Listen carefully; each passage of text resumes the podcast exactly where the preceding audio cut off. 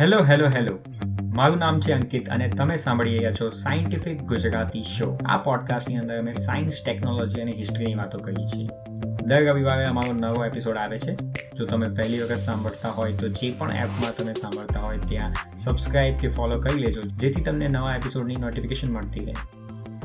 આજના એપિસોડમાં અમારી સાથે વાત કરવા માટે એક સ્પેશિયલ ગેસ્ટ છે મિસ્ટર નિમેશ કોટાડિયા નિમેશ એક જીઓફિઝિસિસ્ટ છે અને આજના એપિસોડમાં અમે સાઇઝમોલોજી એટલે કે ભૂસ્તરશાસ્ત્ર અને જે કોવિડ લોકડાઉનની અંદર એની નવી ડિસ્કવરી થઈ છે એના વિશે વાત કરવાના છે. અને એપિસોડના અંતમાં નિમેશ એક ફન ફેક્ટ પણ કહેવાનો છે. So stay tuned and let's get started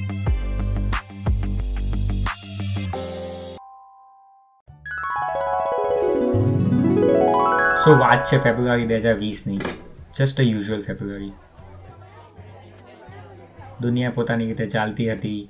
દુનિયાના સૌથી મોટા cities Mumbai Delhi Kolkata Chennai New York California London બધા સિટીઓમાં કરોડો લોકો પોતાનું લાઈફ સ્પેન્ડ કરતા હતા.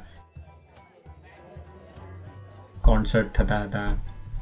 કારખાનાઓ ચાલતા હતા અને ઇકોનોમી બૂમિંગ કરતી હતી. અને ચાઇનામાં એકાદ નાનો વાયરસ હતો જે આમ તેમ ભટક્યા કરતો હતો, પણ કોઈનું એના ઉપર ધ્યાન હતું નહીં. અને મીન ટાઈમ ડોનાલ્ડ ટ્રમ્પે ઇન્ડિયામાં આવીને સ્વામી વિવેકાનંદના નામનું બુચાઈ કરી નાખ્યું હતું. As the great religious teacher Swami Vivekananda once said but it's just a usual thing બધું બરાબર ચાલતું હતું. અને પછી થયું લોકડાઉન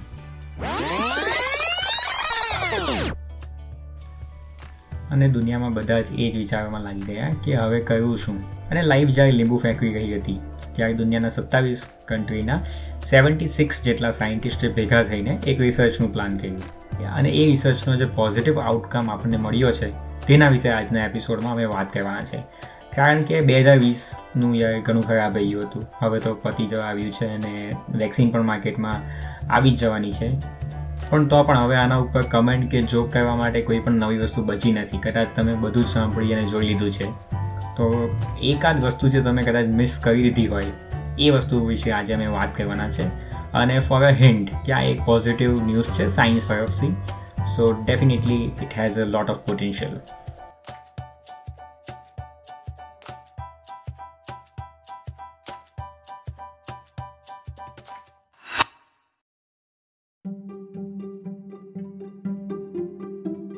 so આજે બેઝિકલી આપણે વાત કરવાના છે એક સેઝમોલોજીક ઇવેન્ટ વિશે કે જે કોવિડ નાઇન્ટીનના લોકડાઉન દરમિયાન જ પોસિબલ હતી. તો એની માટે વાત કરવા માટે આજે અમે સ્પેશિયલ ગેસ્ટને ઇન્વાઇટ કર્યા છે mister Nimesh Kotadiya.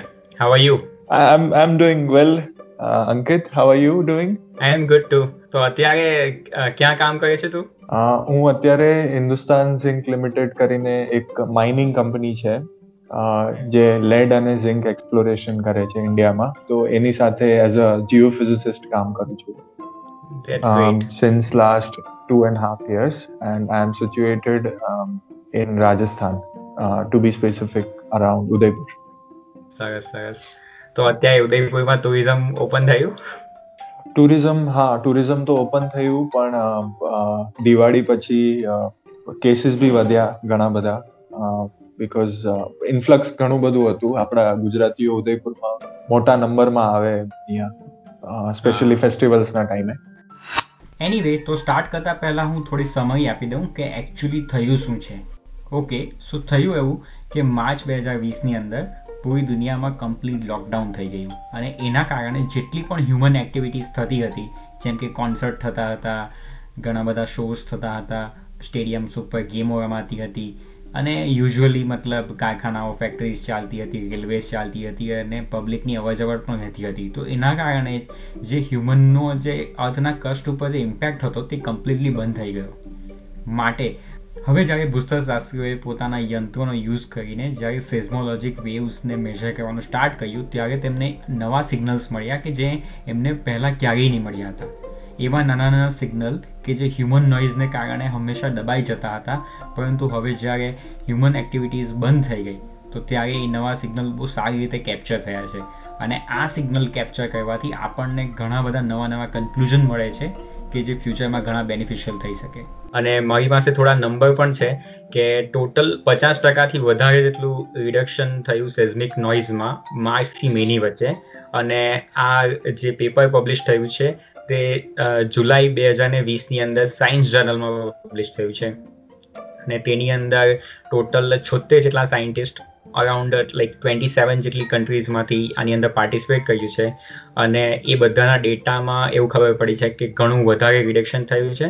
અને આનાથી કદાચ જે નાના નાના એક કે બેના રિક્ટર સ્કેલના જે ભૂકંપ છે, તેને મેજર કરવાની કેપેસિટી વધી જશે આપણી. તો નિમેશ, પહેલા તો તું મને એ જ કે આ સિઝમોલોજી શું છે? તો સિઝમોલોજી એક પ્રકારની અર્થક્વેકની અર્થક્વેકની સ્ટડી છે. જેમાં વોલ્કેનિક એક્ટિવિટીથી જે અર્થક્વેક થાય કે પછી બીજા જે આપણે ટેક્ટોનિક પ્લેટ્સ અગર મૂવ કરે તો એના કારણે જે અર્થક્વેક જનરેટ થાય અથવા કે ક્યાંય ન્યુક્લિયર એક્સપ્લોઝન થાય તો એના કારણે જે વેવ્સ જનરેટ થાય, તો એ વેવ્સને સાઇસ્મોલોજીમાં સ્ટડી કરવામાં આવે. અને જે લોકો આને સ્ટડી કરે, જે વૈજ્ઞાનિક આને સ્ટડી કરે સાઇસ્મોલોજીસ્ટ કહેવાય છે. અને એ એક પ્રકારનું સ્પેશિયલાઇઝેશન છે ભૂસ્તર વિજ્ઞાન જેને આપણે જીઓફિઝિક્સ પણ કહીએ છીએ. તો હું યુકેના એક એક સિઝમોલોજિસ્ટ હતા, તો એમનું ઇન્ટરવ્યૂ સાંભળતો હતો. તો તેની અંદર એ વાત કરતા હતા કે એમના ઘરે પોતાનું સિઝમોમીટર છે. એટલે બેઝિકલી રાસબેરી શેક જે રાસબેરી પાઈ ને આર્ડ્રીનો કાઇન્ડના જે ડેવલપમેન્ટ બોર્ડ હોય, જે રોબોટિક્સ અને ઇલેક્ટ્રોનિક્સના સ્ટુડન્ટ યુઝ કરતા હોય, તો એ ટાઈપનું એક એનું વર્ઝન છે રાસબેરી શેક કે જેનાથી આપણે આ ટેક્ટોનિક પ્લેટ્સ અને બેઝિકલી સાઇઝમિક સિગ્નલ્સને કેપ્ચર કરી શકે તો એને બહુ ઇન્ટરેસ્ટિંગ વાત કરેલી હતી કે એના ઘરની આજુબાજુ એક સ્ટેડિયમ છે કે જ્યાં ઘણી વખત કોન્સર્ટ થાય છે અને ફૂટબોલની મેચિસ થાય છે. તો એને કીધું કે જ્યારે પણ એ ફૂટબોલ મેચ જોવાની જરૂર નથી, પણ જ્યારે પણ મેસી ગોલ કરે ને, તો ઓટોમેટિકલી એક પ્રકારનું સિગ્નલ જનરેટ થાય છે, જે પબ્લિકના ચીયરથી જનરેટ થાય છે. તો મને આ વાત થોડી વધારે મતલબ so good to be true લાગી. તો તારું શું કેવું છે નિમેશાના નહીં, આ વસ્તુ મને, મેં ઇન્ટરવ્યુ નથી સાંભળ્યું, પણ આ વસ્તુ પોસિબલ છે. સાઇઝમોગ્રામ બનાવી શકીએ આપણે ઘરે, બની શકે છે. ઇનફેક્ટ આપણા જે ફોનમાં એક્સેલરોમીટર્સ હોય છે, એ થોડા ડિફરન્ટ હોય છે, પણ એ બી મુવમેન્ટ પર જ કામ કરે છે. તો આ જે સાઇસ્મોમીટર જે આપણે કહીએ જે આ સાઇસ્મોલોજીસ્ટ યુઝ કરે છે, આ જે વાઇબ્રેશન્સ અને જે બી હ્યુમન એક્ટિવિટીના કારણે કે અર્થક્વેકના કારણે જે બી સિગ્નલ્સ કે વાઇબ્રેશન્સ જનરેટ થાય છે, તો એને રેકોર્ડ કરવા માટે જે ઇન્સ્ટ્રુમેન્ટ આપણે યુઝ કરીએ, એને સાઇસ્મોમીટર કહેવાય છે. પણ સાઇસ્મોમીટરની સાથે ઘણીવાર સાઇસ્મોગ્રાફ બી એક શબ્દ વપરાય છે સાઇસ્મોગ્રામ પણ એક શબ્દ વપરાય છે. તો આના વિશે હું થોડું કહીશ. જેમ કે સાઇસ્મોગ્રાફ અને સાઇસ્મો સાઇસ્મોમીટર એ બંને રેકોર્ડ કરવાના એક ઇન્સ્ટ્રુમેન્ટ્સ છે. ફોર એક્ઝામ્પલ જે ટાઈમ રેકોર્ડિંગ માટે આપણે ગ્રાફનો યુઝ કરીએ અને મીટર એ જે એમ્પ્લિટ્યુડ જે એકચ્યુઅલ યુનિટ જે એવા માપે છે એ મીટર એ સાઇસ્મોમીટર યુઝ કરે, એના માટે યુઝ કરીએ છીએ આપણે. અને આ બંનેનું જે રેકોર્ડ એક જે બને, એને આપણે સાઇસ્મોગ્રામ કહીએ.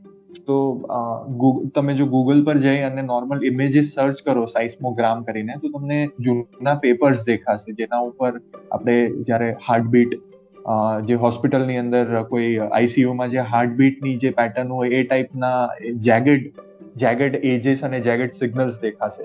તો એ બીજું કંઈ નથી, પણ એ એક્ટિવિટી જ છે. મતલબ જે હ્યુમન એક્ટિવિટી છે, એના કારણે જે જે પણ વાઇબ્રેશન્સ જનરેટ થાય છે, એ જ વસ્તુ છે. ઓકે, તો આપણે મેઇન ટોપિક પર ફરીથી આવીએ કે લોકડાઉનની અંદર જે સેઝમિક એક્ટિવિટી અને સિગ્નલ્સ રિસર્ચર્સે કેપ્ચર કરીએ, જે પ્રિવિયસલી પોસિબલ નહીં હતું રાઈટ તો આનું સિગ્નિફિકન્સ શું છે?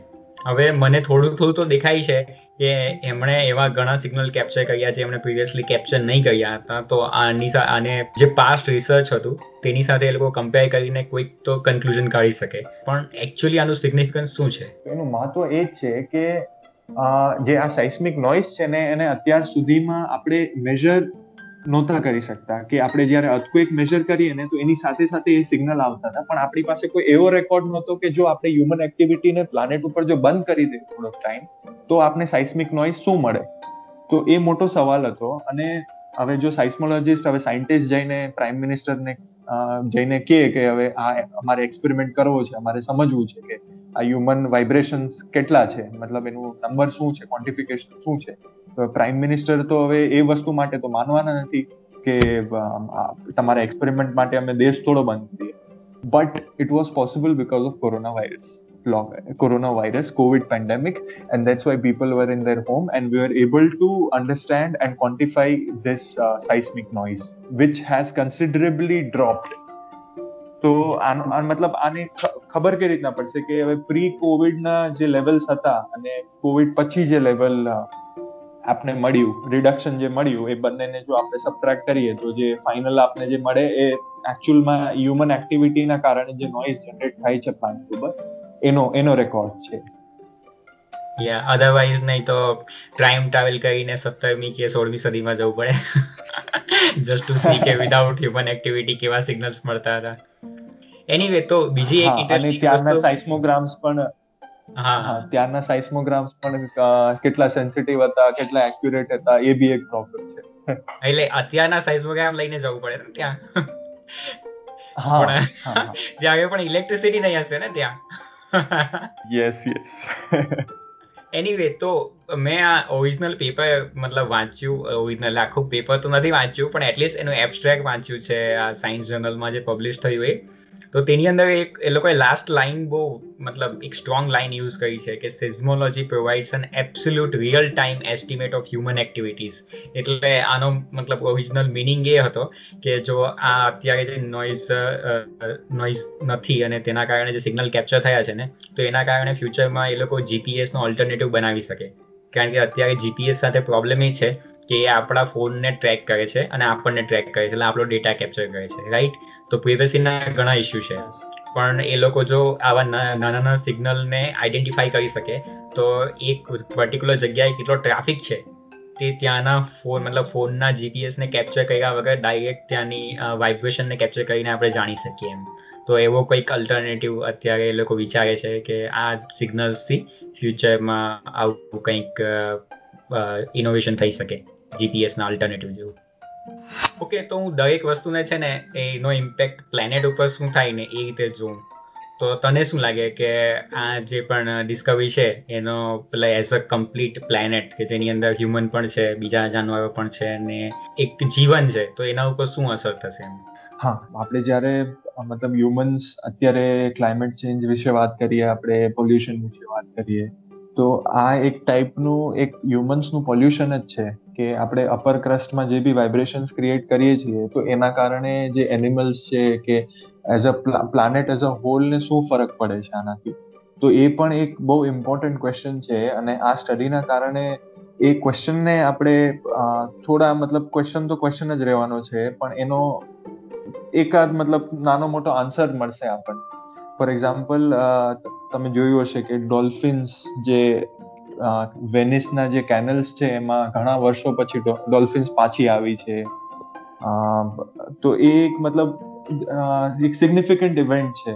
તો કદાચ હ્યુમન એક્ટિવિટીનું એક આપને ત્યાં સમજવામાં આવ્યું કે જ્યારે when people are not on the street dolphins will be in the canals so એ એક વસ્તુ આપણે સમજાણી. અને બીજું એક કે આપણે જે એક એક બાયોલોજીસ્ટ છે કોર્નેલ યુનિવર્સિટીમાં તો એ અંડર વોટર માઇક્રોફોન્સ ઇન્સ્ટોલ કર્યા એમને લોકડાઉનના ટાઈમે to listen to songs of whales તો આ પ્રકારની સ્ટડીઝ ઘણી બધી થઈ અને હજી એક એક મને જે મારી ફેવરેટ છે એ કહીશ તમને કે નાઇન ઇલેવન જે અટેક્સ હતા એના પછી જે સ્ટ્રેસ હોર્મોન્સ હોય વેલ માછલીના અંદર, એ, એમાં ઘણો બધો ડિક્રીઝ થયો હતો. કારણ કે જે શિપિંગ એક્ટિવિટી નિયર બાય સીઝમાં તો એ એ ઓછી થઈ ગઈ હતી અને તેના કારણે whales whales were like they are enjoying and they were like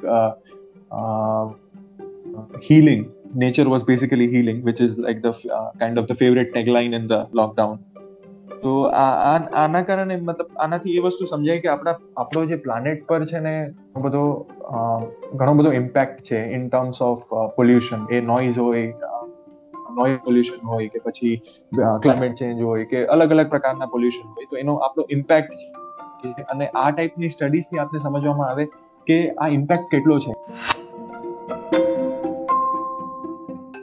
That's it for today. Thank you so much. આ એપિસોડને અંત સુધી સાંભળવા માટે.